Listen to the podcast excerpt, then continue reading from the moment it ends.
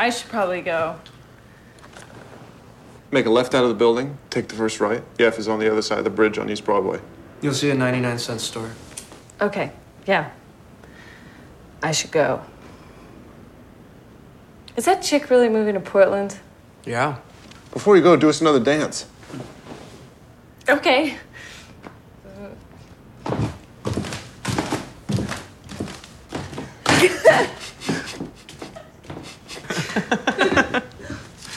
이월 이일 금요일 에프엠 영화음악 시작하겠습니다. 저는 김세윤이고요. 오늘 오프닝은 이천십이 년 작품 노아 바움백 연출, 그레타 거익 주연의 영화 프란시스 하의 한 장면이었습니다.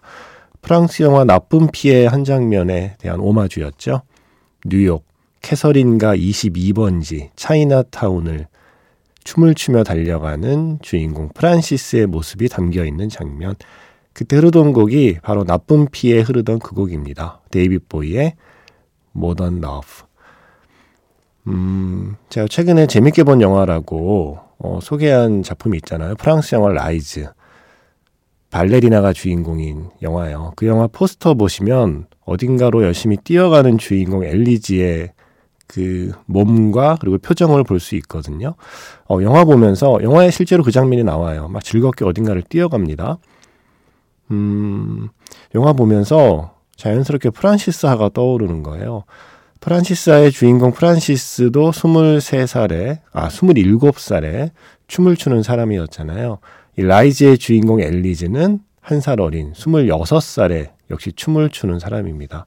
프란시스 하에서 프란시스는 오른쪽에서, 화면의 오른쪽에서 왼쪽으로 뛰어가거든요. 라이즈의 엘리즈는 화면 왼쪽에서 오른쪽으로 뛰어가요. 왠지 뛰다가 둘이 만날 것 같은 거예요. 비슷한 또래, 뉴욕과 프랑스, 사는 곳은 다르지만 또 비슷한 분야에서 자신의 꿈을 키워가고 있던 주인공들이라서, 그런데 또 비슷하게 뭔가 인생의 슬럼프에 빠져있는 주인공들이라서 그렇게 서로 어, 뛰어가다가 화면 중앙에서 딱 만날 것 같은 상상을 하게 돼요. 둘이 만나면 어떻게 될까? 어떤 수다를 떨까? 어떤 얘기를 나눌 수 있을까? 이런 즐거운 상상을 하게 되더라고요. 영화 라이즈를 보면서. 그래서 오늘 프란시스 하를 떠올리게 되었습니다. 물론 라이즈에서 뛸 때는 모던 러브가 나오진 않습니다. 모던 러브는 이 프란시스 하에 딱 어울리는 노래였고요. 어, 누가 그런 얘기 실제로 했었어요. 프랑스 버전의 프란시스 하 같은 영화다, 라이즈가. 음, 어느 정도는 네, 일리 있는 이야기라고 생각해요. 비슷하고 또한 다르기도 한, 어쨌든 모두 청춘의 이야기.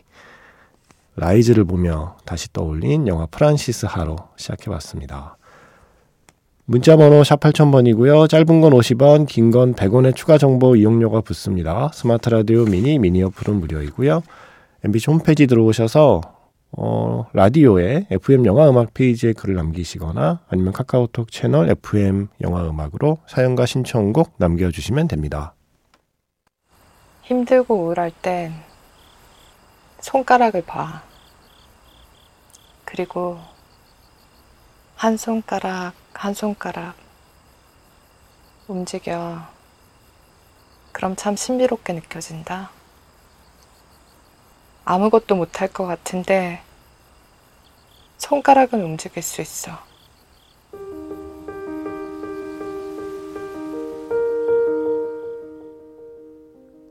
손가락을 움직여서 신청곡을 보내보세요. 문자번호 샵 팔천 번, 짧은 건 오십 원, 긴 건 백 원에 추가 정보 이용료가 붙습니다.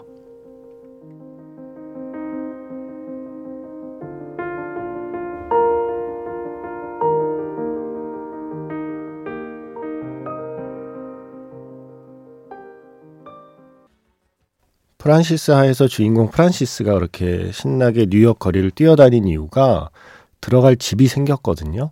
바로 레브네 집. 레브가 누구냐면 아담 드라이버가 연기하고 있는 캐릭터죠. 그 레브네 집에 열린 파티에 갔거든요. 정말 즐거운 시간을 보내고 나오면서 어, 정말 여기 방 빼는 거 맞아? 그럼 내가 들어올 수 있어? 라는 대화를 나누고 그래 그럼 가기 전에 춤 한번 추고 가 라는 레브의 말에 예, 신나게 춤을 추다가 이제 거리를 달리는 시퀀스예요. 바로 그 직전 파티 장면. 프란시스로 하여금 아, 이 집에 들어와 살고 싶다. 이 친구들과 살면 재밌을 것 같다라고 생각하게 만든 그 파티 때 흐르던 곡이 바로 이 곡입니다. 폴 맥카트니의 블루 스웨이. 아, 프란시스 하 보면 우리 예전에 그런 로망들 많았잖아요. 특히 프렌즈 같은 시트콤 보면서 남사친, 여사친이 한 집에서 사는 그 상상. 이왕이면 뉴욕에서, 예, 서울, 뭐 도쿄, 뭐 이런 느낌 아니죠. 예, 뉴욕에서 남사친, 여사친들이 한 집에 살면서 그렇게 청춘의 한때를 만끽하는 거 그렇게 한번 살아보고 싶다. 다 우리 그런 상상 한 번씩 해봤잖아요. 영화 프란시스 하의 주인공이 이제 그런 시간을 보내게 되는 거예요. 아, 그래서 그 블루스웨이라는 곡도 한 번도 들려드린 적이 없는 것 같아서 예, 오늘 선곡해봤습니다. 음, 최근에 이 영화를 티비에서 하고 있더라고요. 우리 티머시 샬라메가 지금 원카에서 열심히 노래하고 있는데 원카 전에 이 영화에서 먼저 노래의 솜씨를 보여줬잖아요. 영화 레이니데이 인 뉴욕에서 직접 들려드리겠습니다. 티머시 샬라메가 부르는 Everything Happens to Me. Hey, listen, can I play your piano? Yeah, go ahead. It's a family heirloom.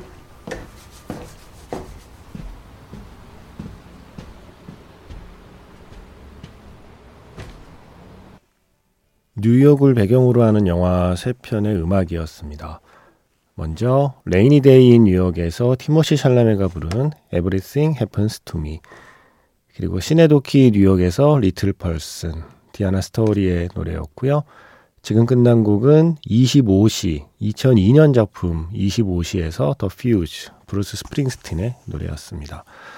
앞에 프란시스 하와 레이니 데이 인 뉴욕에 그려진 뉴욕과 음, 시네도키 뉴욕 그리고 이십오 시에 담긴 뉴욕은 그 느낌이 많이 다르죠. 어, 물론 감독의 차이도 있을 수 있고요. 시네도키 뉴욕의 찰리 카우프만이나 이십오 시를 만든 스파이크 리의 감성과 뭐 프란시스와 레이니데이인 뉴욕의 감성은 차이가 나겠죠. 음, 그런데 감독 때문만은 아니라고 저는 생각하고요. 배우의 얼굴 때문에 그 느낌이 다르다고 생각해요. 시네도키 뉴욕 그리고 이십오 시에 모두 출연한 배우는 필립 시모 호프먼입니다. 올해가 십 주기더라고요. 바로 오늘이 이천십사 년 이월 이일에 세상을 떠났으니까 바로 오늘이 필립 시모 호프먼이라는 이 멋진 배우와 작별한 지 십 년이 되는 날이더라고요. 뉴욕에서 태어나서 뉴욕에서 사망을 한 배우라서 그런지 출연작 중에 유난히 뉴욕을 배경으로 한 영화가 많아 보여요. 어, 실제로도 많은 건지 비율을 따져보진 않았지만 시네도키 뉴욕 역시 필립 시모 호프만, 이십오 시에서는 에드워드 노튼이 주인공이긴 합니다만 에드워드 노튼의 절친한 친구로 또 조금은 쓸쓸하고 황량한 그 뉴욕 풍경의 한 켠을 차지하고 있었죠. 필립 시모 호프만.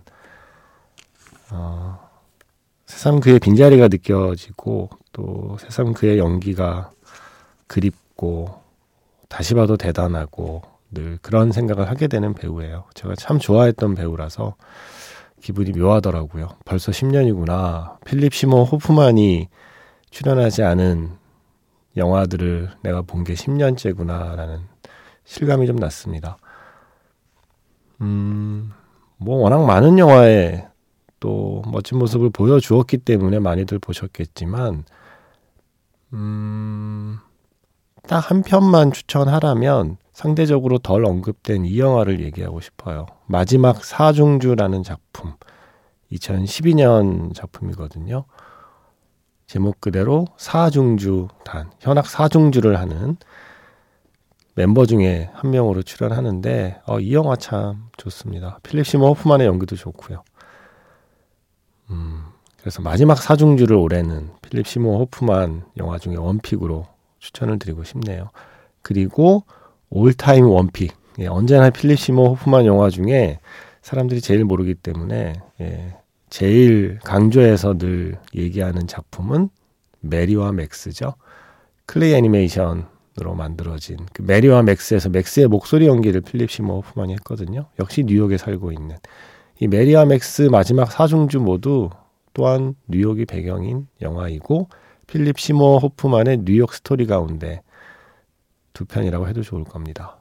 음, 그래서 자, 저는 필립 시모 호프만을 좋아하는 분들이 계시다면 잠시 그의 영화 속 모습들을 우리 스스로 주마등처럼 머릿속에 이렇게 흘려보내면서 노래 두 곡, 음악 두 곡 이어드리겠습니다. 먼저 메리와 맥스에서요. 나나 무스꾸리의 더 허밍 코러스. 어, 저 이 노래만 들으면 눈물 나요. 영화에서 정말 펑펑 울었던 장면이거든요.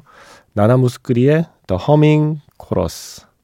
음, 필립 시모 호프만을 추모하는 마치 곡처럼 들리기도 하고요. 그리고 이어서 마지막 사중주에서 A Late Quartet, Bidding Farewell 연주곡 이렇게 두 곡 이어 듣겠습니다.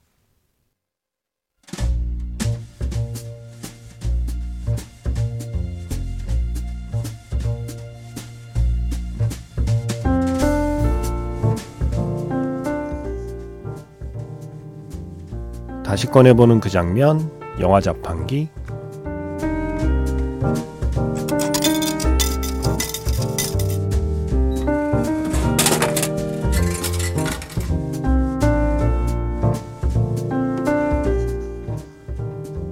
다시 꺼내보는 그 장면, 영화 자판기. 제가 오늘 자판기에서 뽑은 영화의 장면은요, 영화 아네트의 한 장면입니다.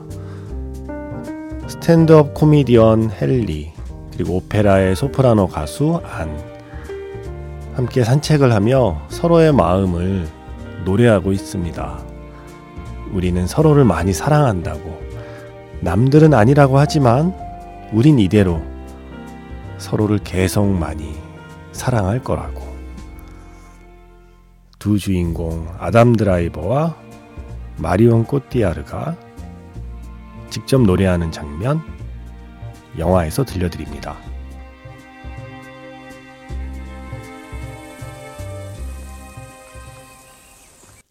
다시 꺼내보는 그 장면, 영화 자판기. 오늘 영화는 레오스 카락스 감독의 이천이십일 년 영화, 당시 칸 국제영화제 개막작이었고요. 감독상을 받았죠. 와, 레오스 카락스가 뮤지컬을 만들면 이렇게 되는구나 라고 당혹스러우면서도 감탄했던 뮤지컬 영화였습니다. 아네트. 이 영화에서 아담 드라이버하고 마리온 코티아르, 오늘 프란시스 하 오프닝 소개해드렸죠. 저는 그 영화에서 처음 본 것 같은데요, 아담 드라이버라는 배우를. 와, 그 뒤로 이렇게 네, 이렇게 전 세계 수많은 감독들이 같이 일하고 싶어서 줄 서는 그런 배우가 될 거라고는 솔직히 프란시스 하 때는 잘 몰랐습니다. 네, 그런 아네트까지 이르게 되었죠. We love each other so much 라는 노래였고요. 영화 장면 들려드렸는데 어, 후반부에 가면 네, 살짝 야한 장면입니다. 네, 정말 정말 낯선 장면이죠. 정사신인데 정사신에서 두 배우가 계속 노래를 하고 있거든요. 계속 보는데 와, 이거 촬영할 때 얼마나 힘들었을까, 얼마나 어색했을까, 얼마나 민망했을까, 계속 그 생각을 하면서 봤던 기억이 나네요. 이하로 씨가 이 노래를 신청해 주셨어요. 영화 아네트에서 We love each other so much. 리클라이너 자리. 아, 이거 리클라이너가 한 있잖아요. 의자 이렇게 뒤로 쫙 좀 젖혀지는 리클라이너 자리에서 영화를 처음 봤던 날이면서 여러 가지로 충격받은 영화였다고, 특히 이 노래가 오래 기억에 남는다고 말씀해 주셨습니다. 아... 오늘 오프닝에 소개한 프란시스 하의 그 모던 러브 나오는 장면이 프랑스 영화 나쁜 피의 오마주라고 말씀드렸잖아요. 바로 그 나쁜 피의 감독이 레오스 카락스죠. 바로 이 아네트의 감독이기도 한. 그 사이의 연결고리로는 아담 드라이버가 연결고리가 또 되어주네요. 아, 머리 많이 썼습니다. 오프닝과 자판기는 뭐라도 연결고리가 있는 게 좋지 않을까 싶어서 뭐 어제는 톰 웨이츠를 연결고리로 오프닝과 자판기를 한번 묶어보고, 예, 오늘은 레오스 카락스, 나쁜 피, 프란시스 하, 아담 드라이버, 예, 이걸 다 하나로 한번 엮어봤네요. 아이고 머리야. 아이고 머리를 너무 썼다. 예.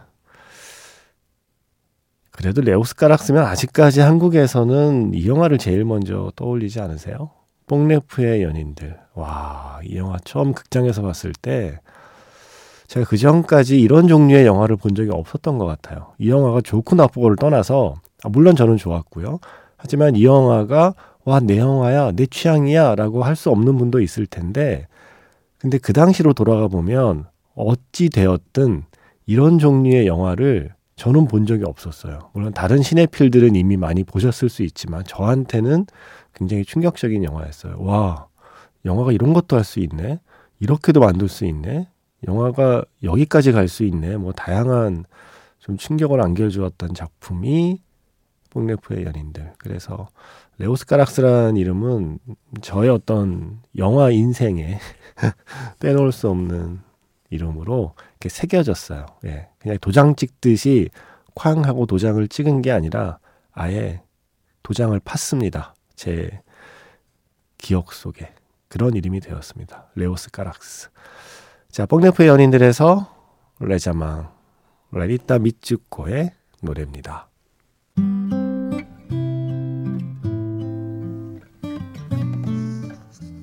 뽕네프의 연인들에서 레자망 먼저 들려드렸고요. 이어서 영화 덤머니에서 더 화이트 스트라이프스의 세븐 네이션 아미, 그리고 지금 끝난 곡은 영화 엘비스 사운드 트랙에서 더 킹 앤드 아이, 에미넴과 시로 그린이 함께한 노래였습니다.